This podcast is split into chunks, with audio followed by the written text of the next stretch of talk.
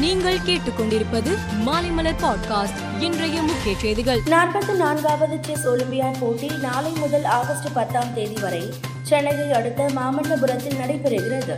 இந்நிலையில் பிரதமர் மோடி கடந்த மாதம் தொடங்கி வைத்த செஸ் ஒலிம்பியாட் ஜோதி இன்று மாமல்லபுரத்திற்கு வந்தடைந்தது.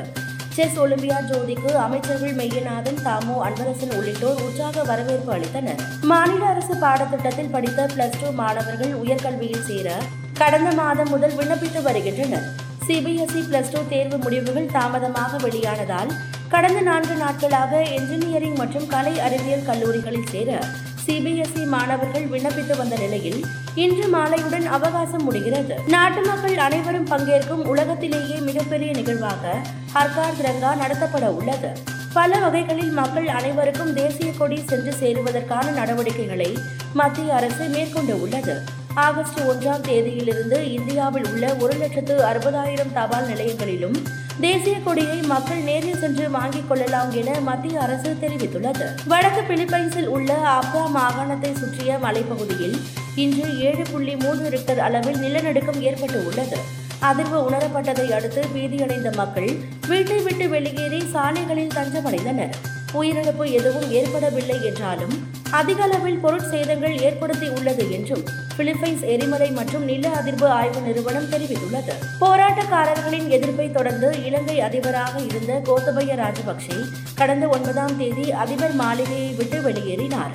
பதிமூன்றாம் தேதி மாலத்தீவுக்கு தப்பி சென்றார். மறுநாள் அங்கிருந்து சிங்கப்பூருக்கு சென்றார். அத்துடன் தனது அதிபர் பதவியை ராஜினாமா செய்தார். அவருக்கு பதினான்கு நாட்கள் தங்கி இருப்பதற்கான குறுகிய கால அனுமதி சீட்டை சிங்கப்பூர் அரசு வழங்கியுள்ளது. எனவே அவர் இருபத்தி எட்டாம் தேதி வரை மட்டுமே அங்கு தங்கி இருக்க முடியும். இலங்கையில் இருந்து சிங்கப்பூருக்கு தப்பி சென்ற கோத்தபய ராஜபக்சேவுக்கு பதினான்கு நாட்கள் தங்கி இருப்பதற்கான குறுகிய கால அனுமதி சீட்டை மட்டுமே சிங்கப்பூர் அரசு வழங்கியிருந்தது. எனவே அவர் இருபத்தி எட்டாம் தேதி வரை மட்டுமே அங்கு தங்கியிருக்க முடியும் என்ற நிலை இருந்தது. இதையடுத்து கோத்தபய ராஜபக்சே விரைவில் சிங்கப்பூரில் இருந்து இலங்கைக்கு திரும்புவார் என இலங்கை போக்குவரத்து மந்திரியும் மந்திரி சபை செய்தி தொடர்பாளருமான பந்துல குணவர்த்தனா தெரிவித்தார். ஷிகர் தவான் தலைமையிலான இந்திய கிரிக்கெட் அணி வெஸ்ட் இண்டீஸ் நாடுகளில் சுற்றுப்பயணம் மேற்கொண்டு உள்ளது. மூன்றில் இரு ஆட்டங்களிலும் வெற்றி பெற்ற இந்திய அணி இரண்டுக்கு பூஜ்ஜியம் என்ற கணக்கில் தொடரை கைப்பற்றியது. மூன்றாவது மற்றும் கடைசி ஒருநாள் போட்டி போர்ட் ஆஃப் ஸ்பெயினில் இன்று நடக்கிறது. இந்திய நேரப்படி இரவு ஏழு மணிக்கு போட்டி தொடங்குகிறது. அடுத்து நடைபெற உள்ள ஐசிசி உலகக்கோப்பை தொடர்களுக்கான இறுதிப் பட்டியலை சர்வதேச கிரிக்கெட் கவுன்சில் வெளியிட்டுள்ளது. அதன்படி இரண்டாயிரத்து இருபத்தி ஐந்தாம் ஆண்டுக்கான பெண்கள் ஒருநாள் உலகக்கோப்பை கிரிக்கெட் போட்டிகள் இந்தியாவில் நடைபெறும் என்று அறிவிக்கப்பட்டுள்ளது. மேலும் செய்திகளுக்கு மாலை மலர் பாட்காஸ்டை பாருங்கள்.